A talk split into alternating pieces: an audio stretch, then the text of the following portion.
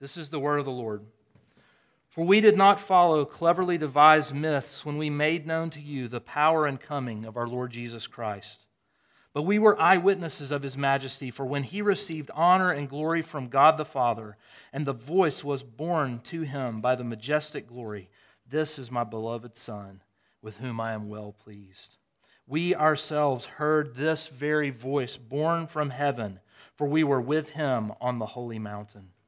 And we have the prophetic word more fully confirmed, to which you will do well to pay attention, as to a lamp shining in a dark place, until the day, day dawns and the morning star rises in your hearts. Knowing this, first of all, that no prophecy of Scripture comes from someone's own interpretation, for no prophecy was ever produced by the will of man. But men spoke from God as they were carried along by the Holy Spirit. This is the word of the Lord. You may be seated. Father, thank you for this word from the Apostle Peter and from you this morning. I pray that it would encourage us, that it would point us to Jesus. We pray in his name. Amen. How important do you think it is to know what the Bible teaches?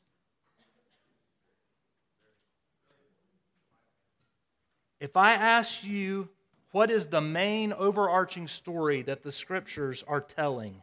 What would you say? Over the last few years, I've started asking people questions like this. Last year, I was talking with a young man in his 20s. I asked him if he had grown up going to church. He said, No. My parents told me they wanted me to make my own decisions about what to believe about that stuff. I said, okay, well, let me ask you this. Do you know what Christians believe? The young man answered, honestly, I really have no idea what Christians believe. He grew up about 12 minutes from this building. No idea what Christians believe. A few weeks ago, I was talking with another young man, this time in his 30s. When he was a kid, he had attended church from time to time with a friend. He'd even gone on a few youth retreats and youth conferences. At one of those retreats, this man said, uh, Yeah, and I went on that conference and I got saved there. I said, Tell me about that experience. And he said, Well, a bunch of us went forward and, and we prayed a prayer, and this man laid his hands on us and prayed over us, and we got saved. I said, What does that mean to you that you got saved? And he thought for a second. He said, Honestly, it, it doesn't mean anything to. And then I asked him, What do you think the central message of the Bible is? After all those times you went to church, all those youth retreats that you went to with your friends, what do you think the central message of the Bible is? And this is what he said As far as I can tell, there isn't one. You see, these young men, they don't really have an accurate, accurate view of the Christian faith, the nature or the message of Scripture.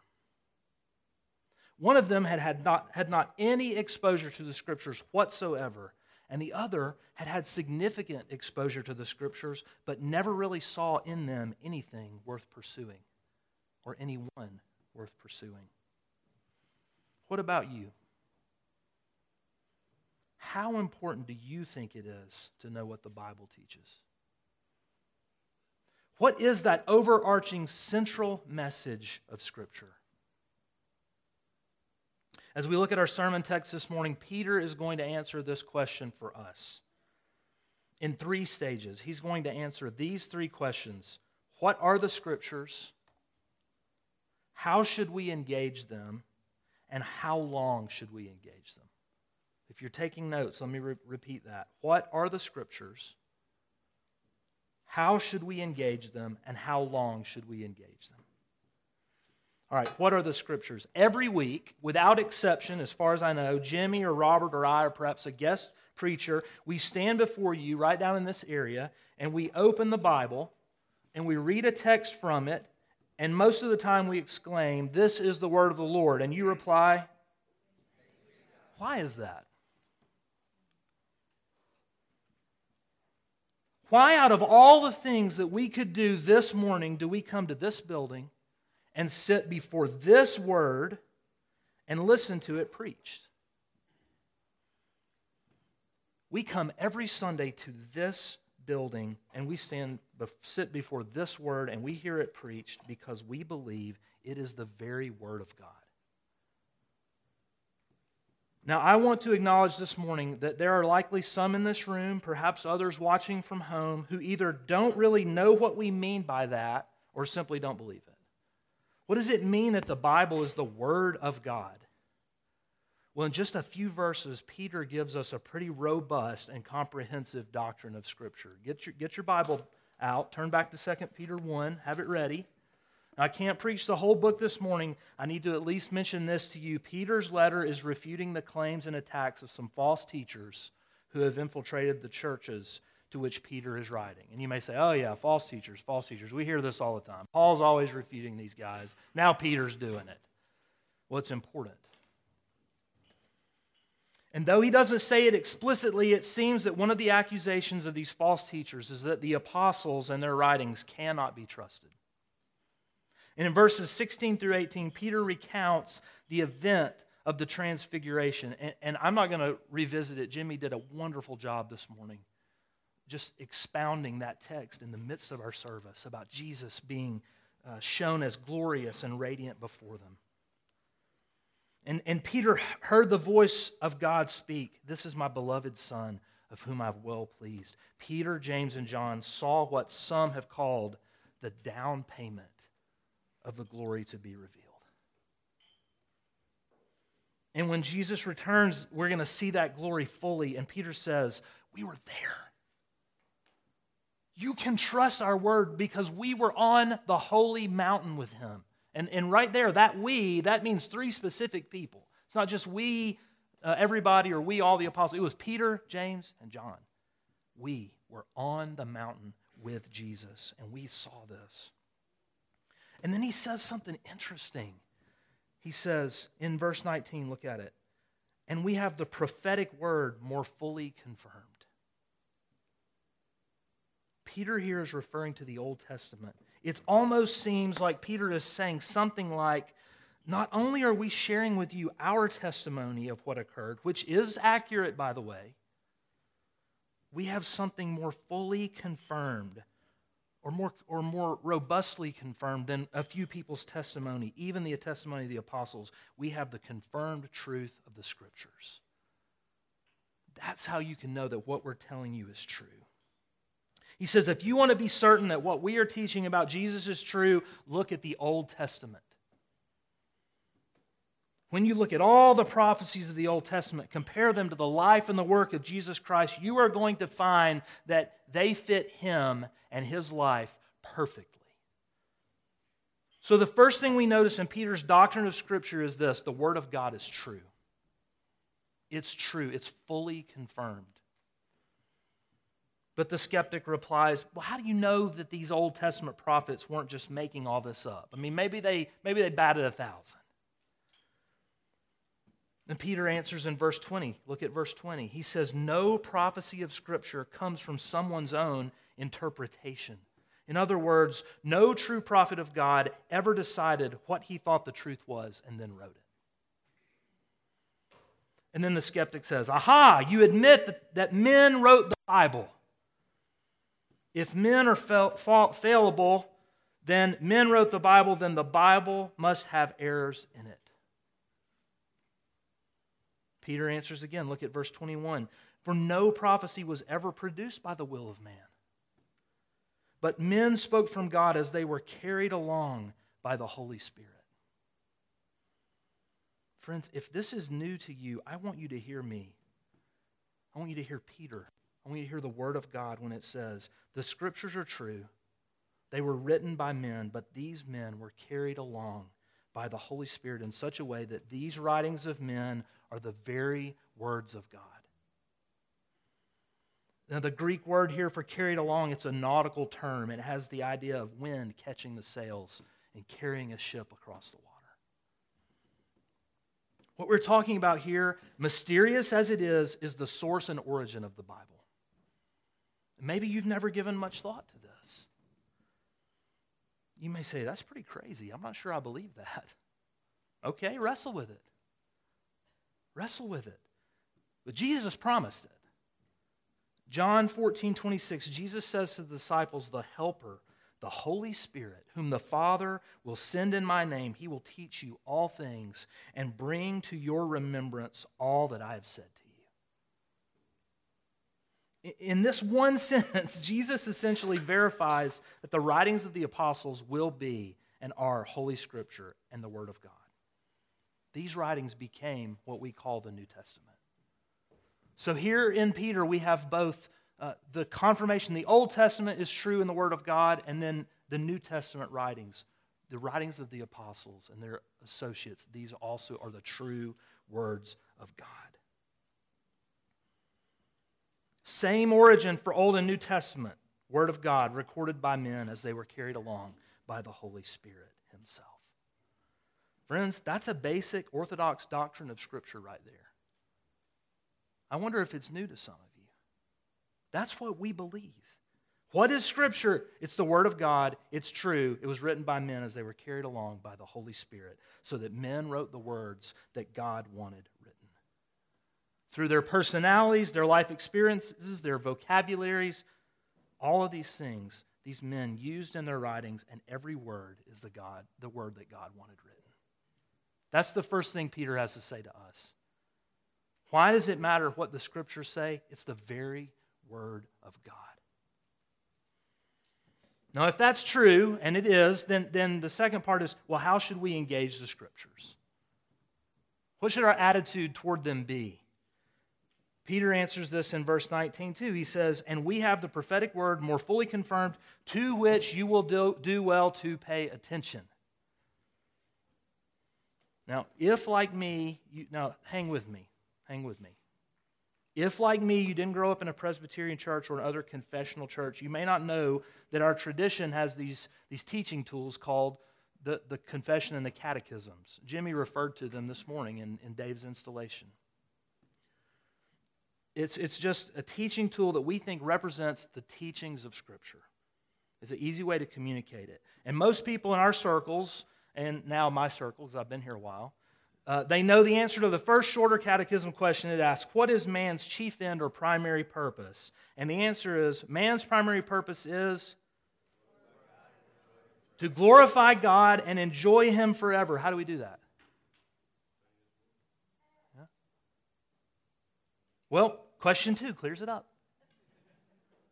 Question two says, What rule or standard, and Jimmy referred to that in, in, Dave's installation, what rule or standard has God given us to direct us how we may glorify and enjoy Him? This is the answer the Word of God, which is contained in the scriptures of the Old and the New Testament, is the only standard to, rec- to direct us how we may glorify and enjoy Him.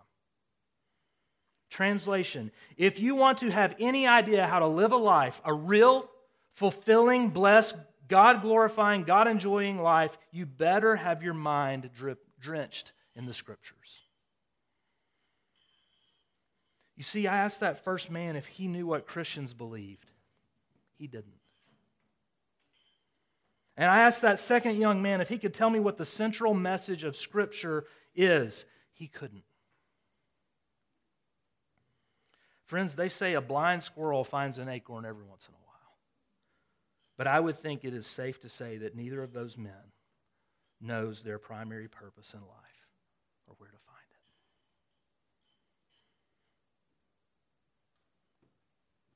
When the devil tempted Jesus in the wilderness to turn stones into bread, a, a hungry, famished Jesus, Jesus responded with these words It is written.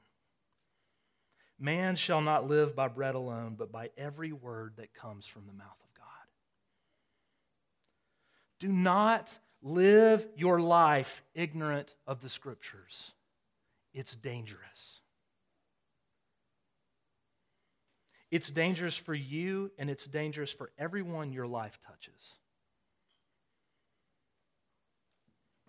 Okay, sure, the Bible's important. I should pay more attention to it. Right. But Peter doesn't just say, pay attention to the scriptures. He says, still in verse 19, what a verse. It's packed full Pay attention to them as you would a lamp shining in a dark place.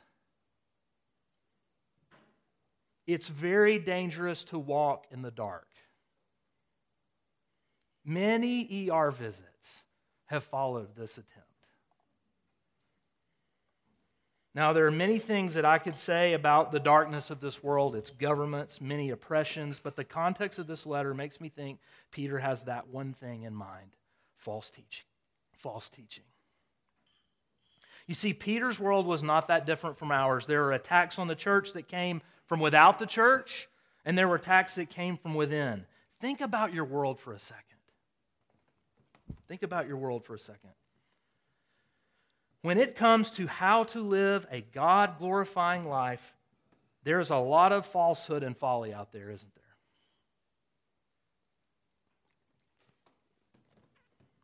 If you aren't viewing your life through the lens of Scripture, you're walking through the dark without a light. That's what I'm saying. That's what Peter is saying. I don't have time to linger too long here, but this is, this is going to be uh, something that I want you to wrestle with, okay? Follow me on these scenarios. These are a few examples of what it's like to push back the darkness with the light of Scripture. When your own sin nature wells up and says to you, This little white lie won't hurt anything.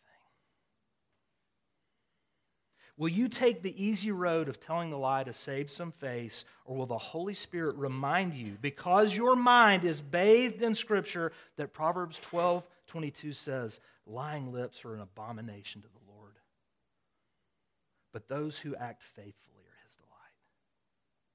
Will you push back that darkness that's welling up in you? When your enemy, the devil, says to you, No true follower of Jesus would have ever done such a thing Will you doubt God's love for you? Will you begin to believe that God could never forgive such a sinner? Or will you, once again, repent and believe the gospel? Remembering that the scriptures tell us that Jacob was a liar and a scoundrel, David was an adulterer, Moses, David, and Paul were all murderers, and his grace saved them all. When you're speaking to a friend about abortion, and your friend claims that a fetus is just a clump of cells, not yet having any rights or personhood? Will you waver in your support of the unborn, thinking maybe they're right? Or will your mind race to Jeremiah, where Jeremiah, God tells Jeremiah, Before I formed you in your mother's womb, I knew you? Will you push back the darkness with the light of Scripture? When a prominent Christian leader tells you that nowhere in the Bible does Jesus even address homosexuality or gender issues, will you think to yourself, that's interesting? I wonder if maybe God changed his mind about that or something. Or will your robust doctrine of Scripture that we've just talked about remind you that 2 Timothy 3:16 says all scripture not just the portions that record the words Jesus spoke on earth during his ministry. All scripture is breathed out by God and profitable for correction. In a very real sense, if any passage of scripture addresses an issue, Jesus has addressed this issue. They are his words. When culture makers of our day tell you that, that gender is a matter of personal choice, not bound by biology, will you accept this as the next step in ultimate personal autonomy? Or will your mind race to Genesis 1:27 where the scripture tells us God made man in his own image. In the image of God he made him, male and female he created them. And perhaps most importantly, when you're visiting a friend's church, as I was a few years ago, and the pastor says from the pulpit that God did not really send Jesus to the cross to pay for sins, but only to demonstrate his love for us, will you smile and nod like that congregation did? Or will your mind race to Isaiah 53, where the prophet writes, He was pierced for our transgressions, He was crushed for our iniquities. Up on Him was the chastisement that brought us peace. You see, in this list, we have seen how the false teacher takes many forms, doesn't he? There are false teachers in our culture. There are false teachers, sadly, in the church. The devil, your enemy, is the father of lies. And yes, at times, even our own hearts lead us astray. When the darkness of this world which surrounds us begins to close in and assault our minds, we need the only weapon that can drive it back the Word of God. Applied to our hearts by the Holy Spirit. Otherwise, as Paul warns in Ephesians, we will be tossed to and fro by the waves, and get this, carried about by every wind of doctrine, by human cunning, and by craftiness and deceitful schemes. You, you see, friend, you may think you're an independent thinker. Let me warn you there is no neutral ground in the universe. None. Not one square inch. You will either be the slave of Christ or you will be a slave to sin. Tossed about by the world, the flesh, and the devil.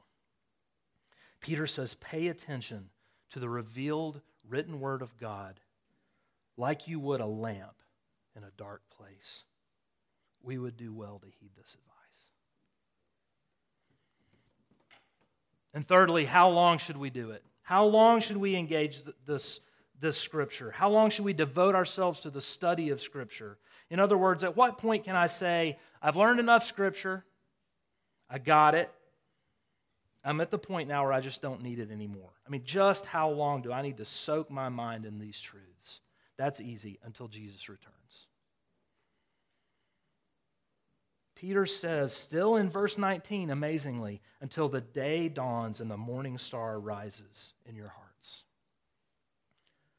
The day in this verse is not just any day, it's the day of the Lord. It's the day when Jesus returns, judges the world, and makes all things new. I think Peter is saying this live every day of your life in the context and through the lens of Scripture, the Word of God. Don't stop until the full realization, the day of the Lord, when Jesus returns. Until that day when you will no longer see through a glass darkly, but you will see Jesus face to face. You see, when Jesus, the morning star, rises, this darkness will be dispelled. He will be the light. We will walk in the full light of His glory. And what Peter, James, and John caught just a glimpse of on that holy mountain will become the reality. But until that day, the scriptures alone carry the testimony about Jesus to us. Let me promise you something. You will never master this book. You will never plumb its depths, and you will never scale its height. And I don't know what our relationship with Scripture will be in the new heavens and the new earth, but I know this Scripture says, The grass withers, the flower fades, but the Word of God will stand forever.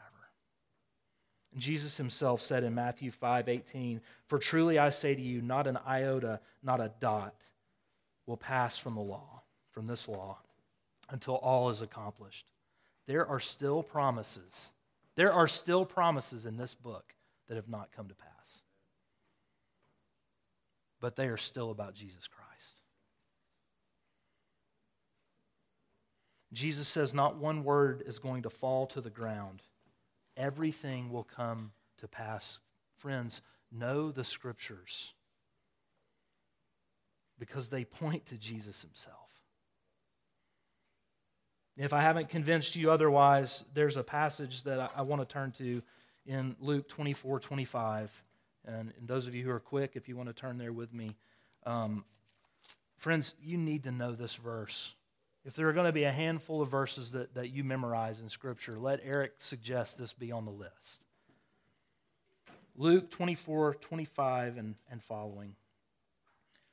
Jesus is on the road to Emmaus walking with two disciples after the resurrection. They've not recognized him yet. And he says, O foolish ones and slow of heart to believe all that the prophets have spoken. The Old Testament. Was it not necessary that the Christ should suffer these things and enter into his glory? And beginning with Moses and all the prophets, he interpreted them in all the scriptures the things concerning himself. The best reason to know the scriptures is they are going to show you Jesus.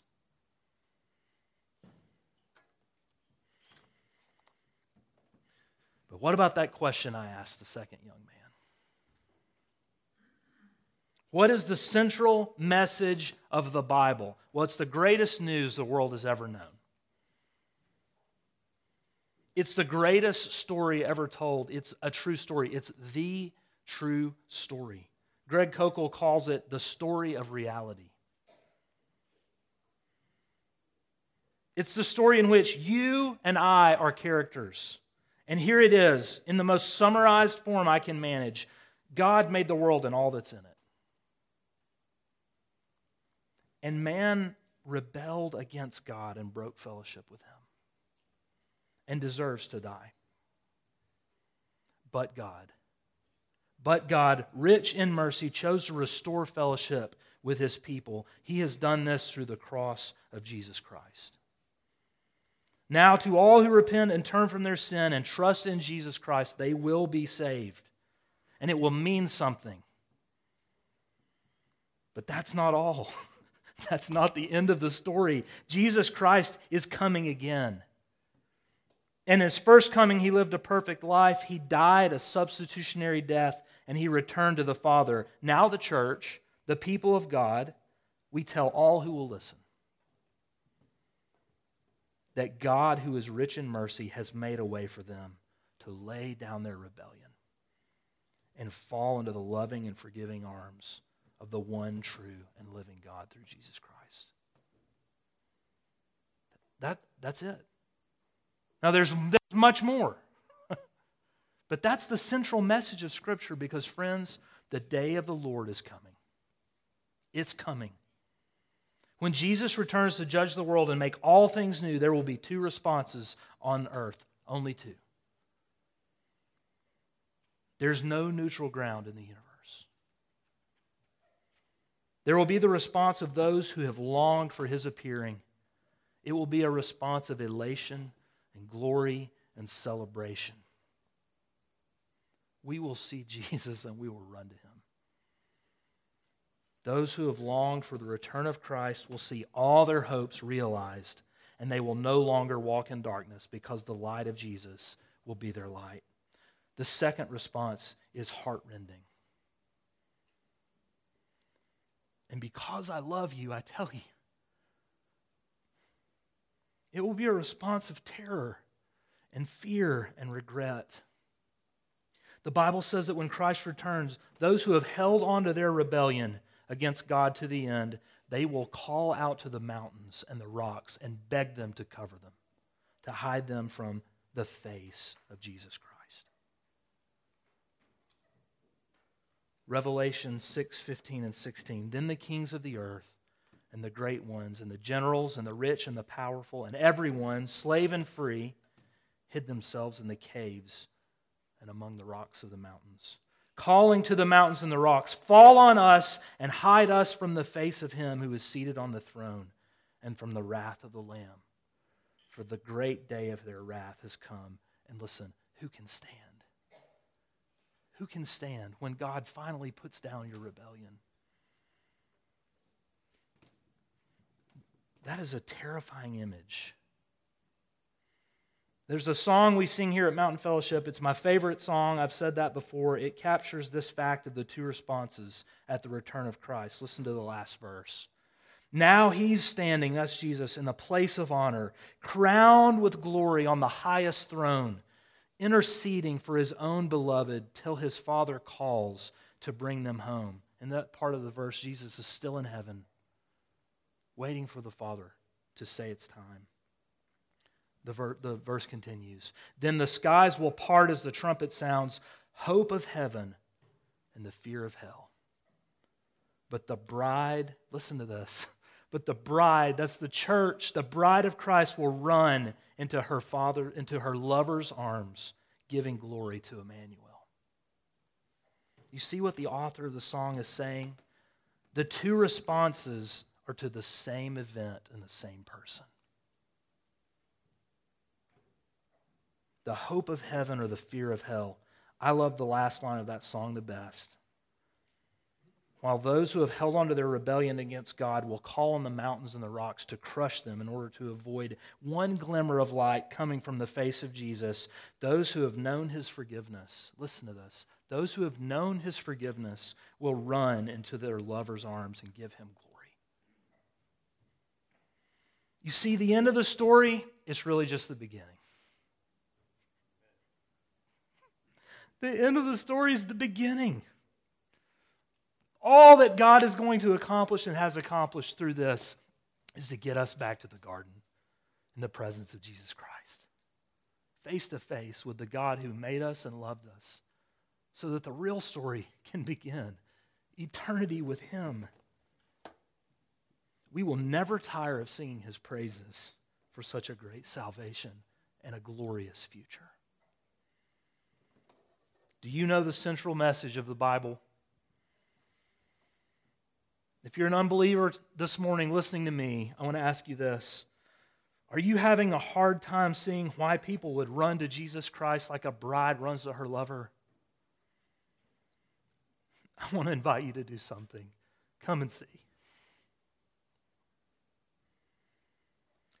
Come again and again and sit under the preaching of the scriptures, which are able to make you wise for salvation in Jesus Christ. Come and see. The Bible says, Taste and see that the Lord is good. Many of us know his goodness. We want you to know it. We want you to know Jesus Christ, the central figure of this book. Come and see. Let's pray.